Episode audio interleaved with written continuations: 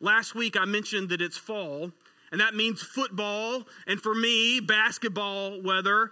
Uh, I stayed up last night and watched double double overtime uh, to watch Carolina finally not give the game away to Duke. Okay, I was they tried a couple times, right? Um, but you know what else fall means? Fall also means harvest time. It also means Thanksgiving coming up soon. We've already began to see the darkness that comes with the time change, and we are starting to see the leaves change colors. And if your yard is like mine, for them to fall in the yard, um, it's starting to fill up the yard. The grass is dying. The plants are beginning to become dormant, preparing for the cold winter.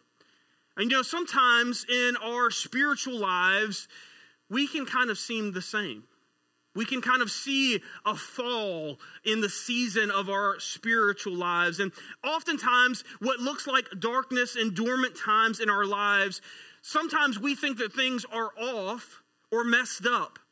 But God doesn't let anything go to waste, which is why Paul tells us, as we're going to see today, that we are to rejoice in the Lord always not just in the spring of our life or in the summer of our life, but even in the fall and the winter of our life. We are to rejoice in the Lord always because even what looks like failure and even what looks like death, God can use to bring new life author Catherine McNiel writes about the spiritual value to be found in every season of life, including seasons of dormancy, because in God's creation, nothing is wasted. And she writes these words.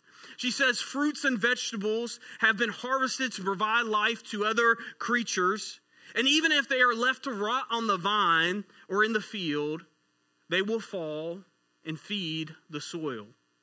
Worms and fungus recycle them back to the ground and, and uh, recycle them back to the ground, and they spring forth new life. Nothing is wasted or destroyed, but only transformed. If this is the way that God acts through his creation, might we expect him to work in the same way in our spiritual lives? She writes. All our efforts and our disappointments and our victories and our failures in his kingdom, nothing is wasted. He is taking it all and He is shaping us. He is forming us into a steadfast work towards His own, a world made new. Is this why He exhorts us to rejoice in all circumstances? Because God is always, always making things new. Friends, we have seen over the last couple of weeks, many weeks, as we have been studying through Paul's letter to the Philippians, we have seen Paul's deep love for the church at Philippi. We saw that Paul rejoices that he that Jesus is proclaimed in and through him no matter what he is going through that in every way Jesus' name is proclaimed. Paul has shown us what it looks like to live lives as Christ, as Jesus, putting others before ourselves. We have seen the example of Jesus and Paul and Timothy and Epaphroditus. Paul has warned us to beware of the dogs who are only looking out for their own interests and not looking out for the interest of others. Paul has taught us to press on no matter what we are facing and going through. No matter what hardships and pains we are going through, Paul's taught us to press on because our citizenship is in heaven. And so we must walk in this life as our Lord and Savior has shown us to walk, to walk as He walked. And last week we said that our destination changes how we journey here and now. Now, the first part of this book of Philippians has been theory. Chapters 1 through 3 has been the why. And now we're going to get to the practical. Now, Paul is going to turn to the how. We have seen the why, as we said last week, and we must always first focus on the why before we can focus on the how. And so, chapters 1, 2, and 3 have been the why, and now Paul is going to give us the how do we find joy for our journey. So, if you have your Bibles, if you would turn with me over to the book of Philippians. And if you don't have a Bible, we have some on the back table. Uh, please take one to use or take one as a gift from us to you if you don't own one. Philippians chapter 4, verse 1 is where we're going to be at today. We'll also have it up here on the screen. If you're looking for Philippians, it's in the New Testament, which is on the right side of your Bible, almost towards the, uh, the back of it there right after Ephesians and right before Colossians. Philippians chapter 4, verse 1. So, because of all that we have seen in chapters 1, 2, and 3, now Paul tells us that we are to stand firm. Stand firm. Read along with me. Philippians 4, verse 1. Therefore, my brothers and sisters, you whom I love and long for, my joy and my crown, stand firm in the Lord in this way, dear friends. Let's pause there for just a moment. Now remember, Paul has a deep love for these people at Philippi. He has a, a, deep love for Lydia and for the slave girl and for the jailer and all the others who are part of the church there at Philippi. Here he says that they are his joy and his crown. Paul not only loves them deeply, but Paul is proud of all that Jesus has done in and through the Philippians' lives, and he is proud of all that Jesus is going to do in and through them.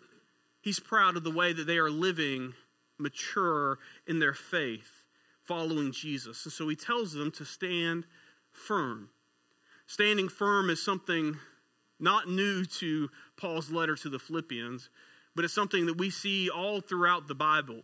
And specifically in the New Testament, we see this idea of standing firm. Paul tells us in Ephesians 6 to put on the full armor of God so that we can stand firm against the devil's schemes. In 1 Corinthians 16, Paul tells us to be on alert, firm in our faith. And then in the book of Hebrews, we have this theme over and over again about standing firm, about holding fast. The writer of Hebrews tells us that we are to hold fast to the hope that we have in Christ.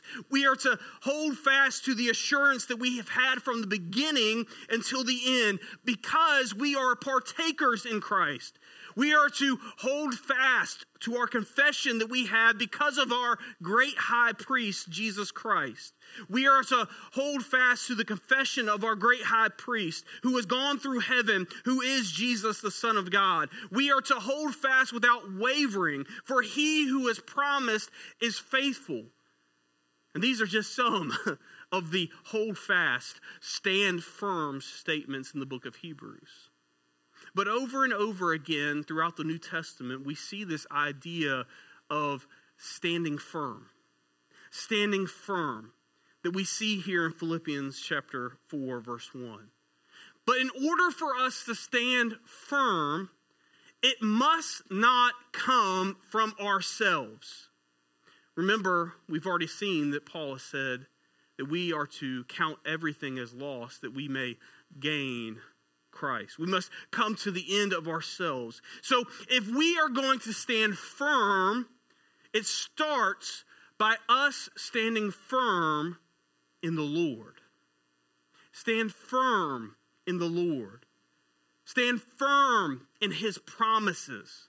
Not in ourselves, not in stuff, not even in other people. Because we have seen as we've studied through Philippians that our friends at some point will fail us. Our family will disappoint us. Our money will fly off the shelf and be gone. Our talents will leave us lacking. And even we ourselves will fail ourselves. We saw a couple of weeks ago that when we put our confidence in ourselves, in our flesh, we will always be left disappointed. But what will never fail us, what's our rock, what's our strong tower and our firm ground, as the psalmist says over and over again, is the Lord. He will never fail us. His promises are sure. This is why we as a church say that we trust that Jesus is all that we need because He is. He's all that we need.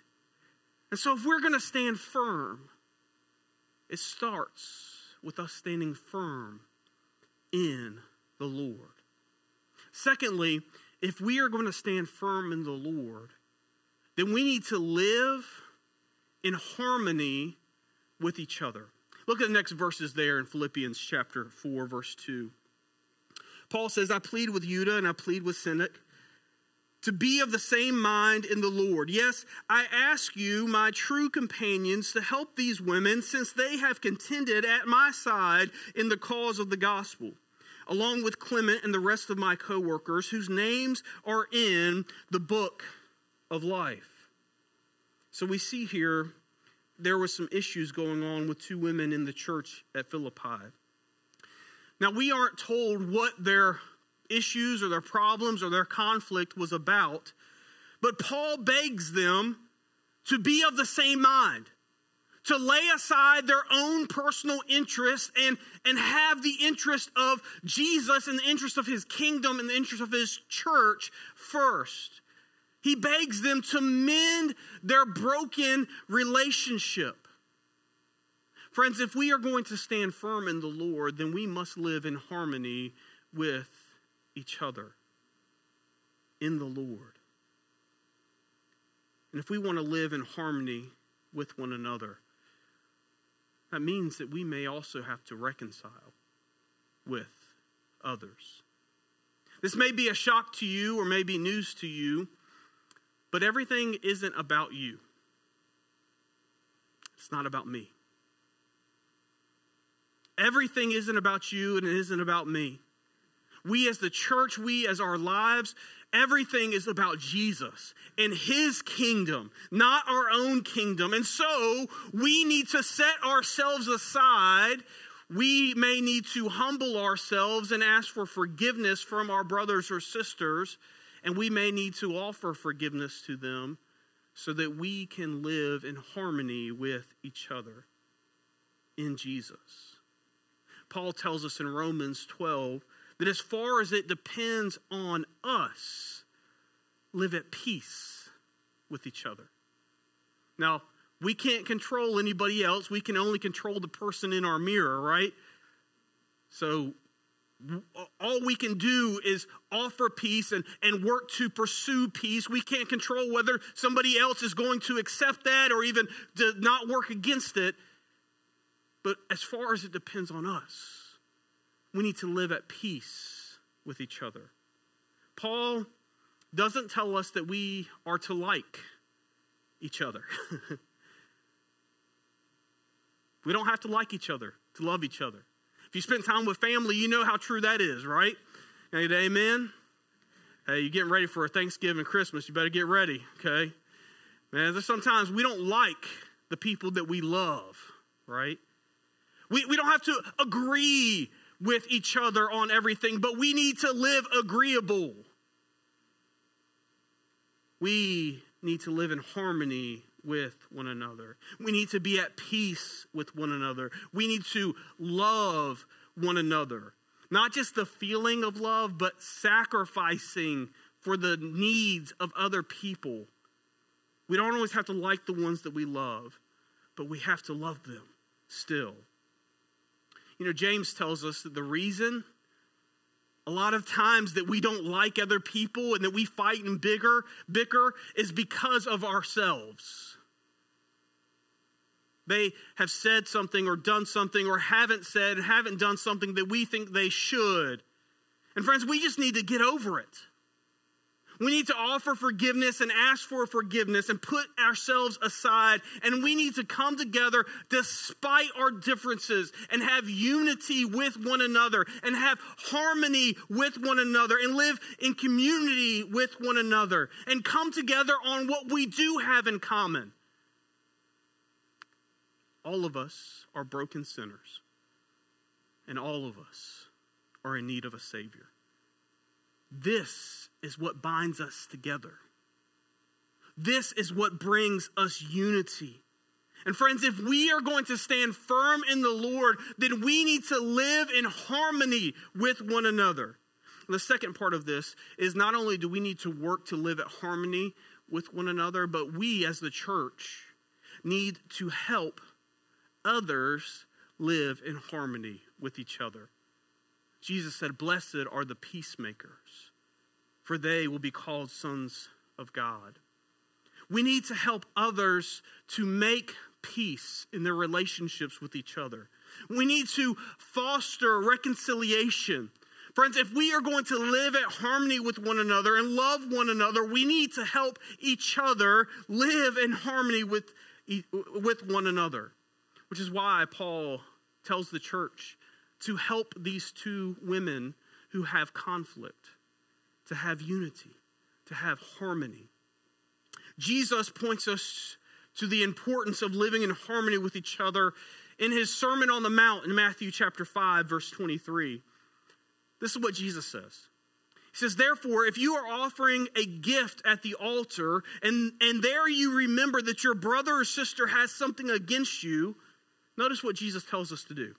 He doesn't say, Go ahead and make your offering, make your gift. No, he says, Leave your gift in front of the altar and go and be reconciled to them and then come and offer your gift. Settle matters quickly, Jesus says. John tells us in his letter in his letter that whoever claims to love God and yet hates his brother or sister is a liar. He, he tells us that if we do not, if we hate our brother and sister, we do not love our brother and sister whom we have seen, we cannot love God whom we have not seen. Friends, we need to work to reconcile our relationships. Not that we have to agree on every single thing, not that we have to even like everything about everybody else. We need to live in harmony with each other. And that may mean that some of us need to go and be reconciled to our brothers and sisters today. Settle these matters quickly, Jesus says. Here at Journey Church, we say it like this that we connect with each other outside of Sunday mornings. This is one of our goals. The other six, the other six days of the week. We need others to walk through the messiness of this life together with us, that we can pray with us, that can encourage us, that can hold us accountable. And so, if we have something against someone else, Let's settle these matters quickly. Let's help others settle their differences because we need each other. We are better when we are together, despite our differences. Because no matter what season of life we find ourselves in, in the fall, winter, spring, or summer, we need each other. We need to connect with each other. If you're not connected to a life group, life groups are a great place to find other people. And friends, I don't know why it is, but if you're anything like me, I have a tendency when things are going hard and, and, things are going bad and things are falling apart in my life or things are just really tough, I have a tendency to withdraw from other people. Anybody else like that? I have a tendency to want to pull back but it's precisely in those moments that we need to draw in. It's in those moments when we are trying to pull away from life group and pull away from church that we actually need to draw in because it's in those moments, in the fall and the winter of our life, when things become dark and dormant, that we actually need each other even more. I've heard it said that grief demands a witness. And friends, when we are suffering through grief, whether it's a loss of a loved one or even the loss of a job or just grief over something that's going on in our life, it demands a witness. We need other people to pray with us, to pray for us, and to encourage us, and to hold us accountable. Friends, if we are going to stand firm in the Lord, then we must live in harmony with one another. If we are going to love God, then we will love our brothers and our sisters. And I've already mentioned this, but I think so often we mistake harmony and peace and love with agreeing. That's not what that means. We don't have to agree with each other on everything to live agreeable, despite what our culture tells us. We can disagree and still live in harmony with each other. When we are standing firm in the Lord, when we are living in harmony with each other, then we will be able to rejoice in the Lord always. Look at the next verses Philippians 4, verse 4. Paul says, Rejoice in the Lord always, and I'll say it again, rejoice. Let your gentleness be evident to all. The Lord is near. Do not be anxious about anything. Whew, it's hard to read.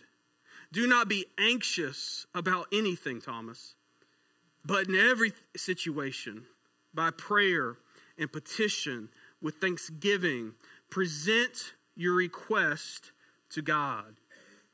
We see this over and over again in Paul's letter to the Philippians. Rejoice, rejoice in the Lord no matter what.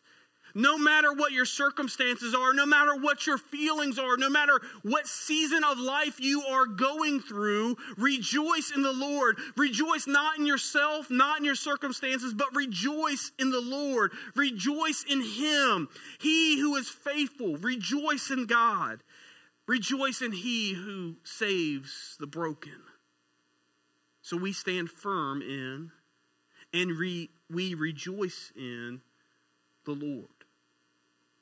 Now, if we are going to rejoice in the Lord and stand firm in the Lord, then we have to remember who the Lord is because we are forgetful. so, if we are going to be able to rejoice even when everything else is falling apart in the Lord, then we need to remember who the Lord is.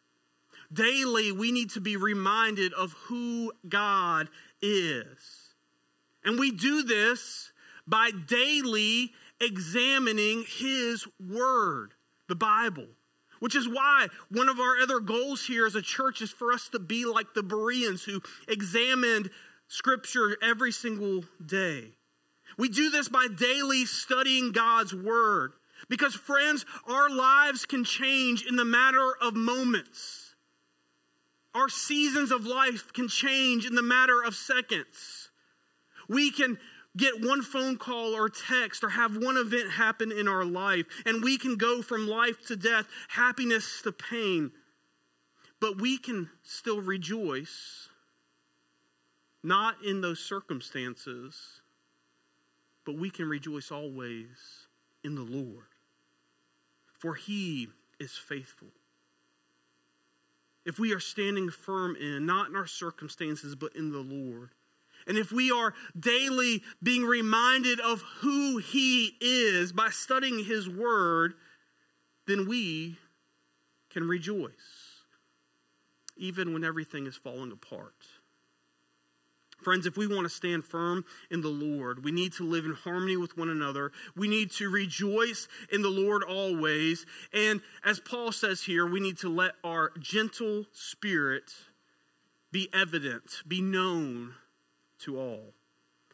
Now, that sounds kind of crazy because when we think of standing firm, we think of being strong, being loud, standing up, standing out. But Paul says, stand firm in the Lord and let your gentle spirit be evident to all.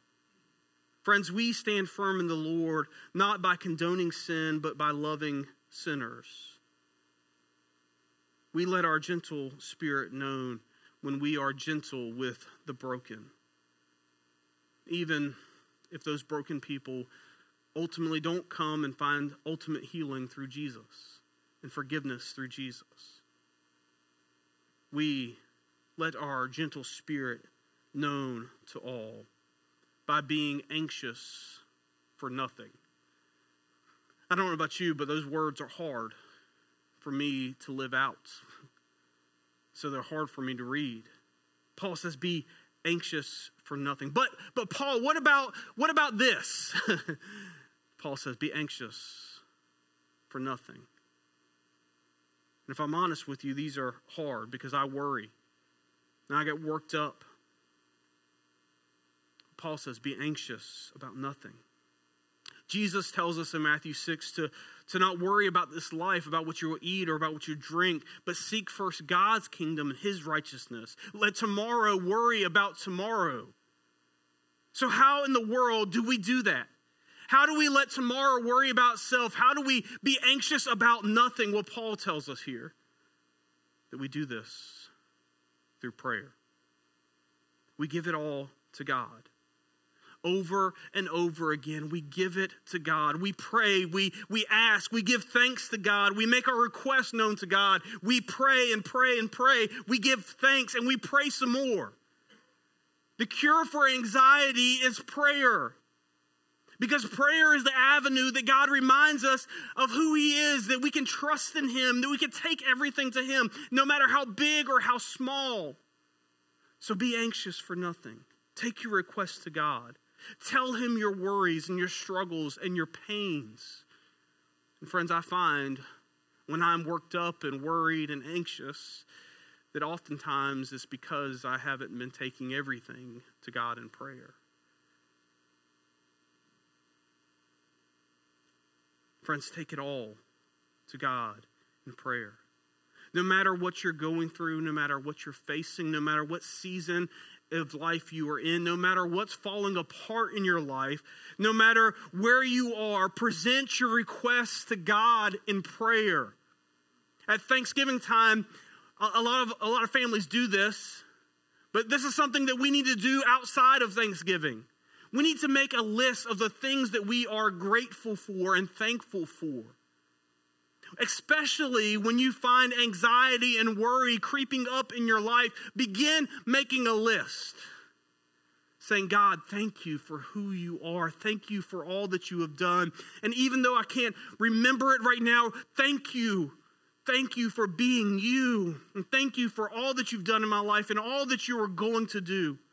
When you read through the Psalms, so often you see that. You see their despair they say, Oh, my life is terrible. Everyone's out to get me. and I'm in the middle of the desert. But then they all, all, a lot of times turn back and say, But God, I still praise you because I remember when I was in your courts. Make a list of things that you're thankful for, even in the moments that you are anxious. Derek Johnson shares a story about the moving prayer of his four year old daughter, Jackie. Derek said when Jackie was four years old, he saw her kneeling at the coffee table in the living room, looking down, and supposing that he was, she was looking down at the wedding pictures or their picture album to Disney World, he smiled and asked anyway, Jackie, what are you doing? She paused and she looked up for a moment and said, Jackie, praise. This seemed too good of an opportunity for Derek to pass up, so he said, Can I pray with you? Jackie, with one word response, said yes. So he knelt beside his daughter and he asked, Do you want daddy to pray or are you going to pray? Full of confidence, she said, Jackie prays. So she folded her hands, she closed her eyes, and then she looked up at her daddy and said, You close your eyes too. and Derek confesses that he was staring down with love and wonder. After all, Jesus said, Watch and pray. And so, with his hands folded and his head bowed and his eyes closed, he heard these words Dear Jesus, thank you. Amen. So Derek looked down at his daughter and said, Is that it? and she responded with, That's enough. Those five words moved him to tears. So Derek went up into his office, and for the next 30 minutes, he sat on his knees and prayed, Dear Jesus, thank you. Thank you. Thank you for the good times and the hard times. Thank you for the happy times and the tough times because they are all from your hands. Thank you, thank you, thank you. Because thank you is enough. Friends, we stand firm in the Lord when we live in harmony with one another when no matter what we are facing, we are rejoicing through the Lord because we are known for our gentleness, because we are not anxious about anything, because we are taking everything to God in prayer and saying thank you to Jesus. And then Paul, he shares with us what the results of us standing firm in the Lord are. Look at verse 7 here, this last verse that we'll look at together this morning. And Paul says, And the peace of God, which transcends all understanding, will guard your hearts and your minds in Christ Jesus. Friends, the result of us standing firm in the Lord the result of us living in harmony with each other. The result of us rejoicing in the Lord no matter what is going on in our life. The result of us being known for our gentle spirit. The result of us of being anxious for nothing because we're taking everything to God in prayer. The result of doing all of those things is the peace of God that transcends all understanding. The peace that passes all comprehension will guard your hearts and your minds in Jesus.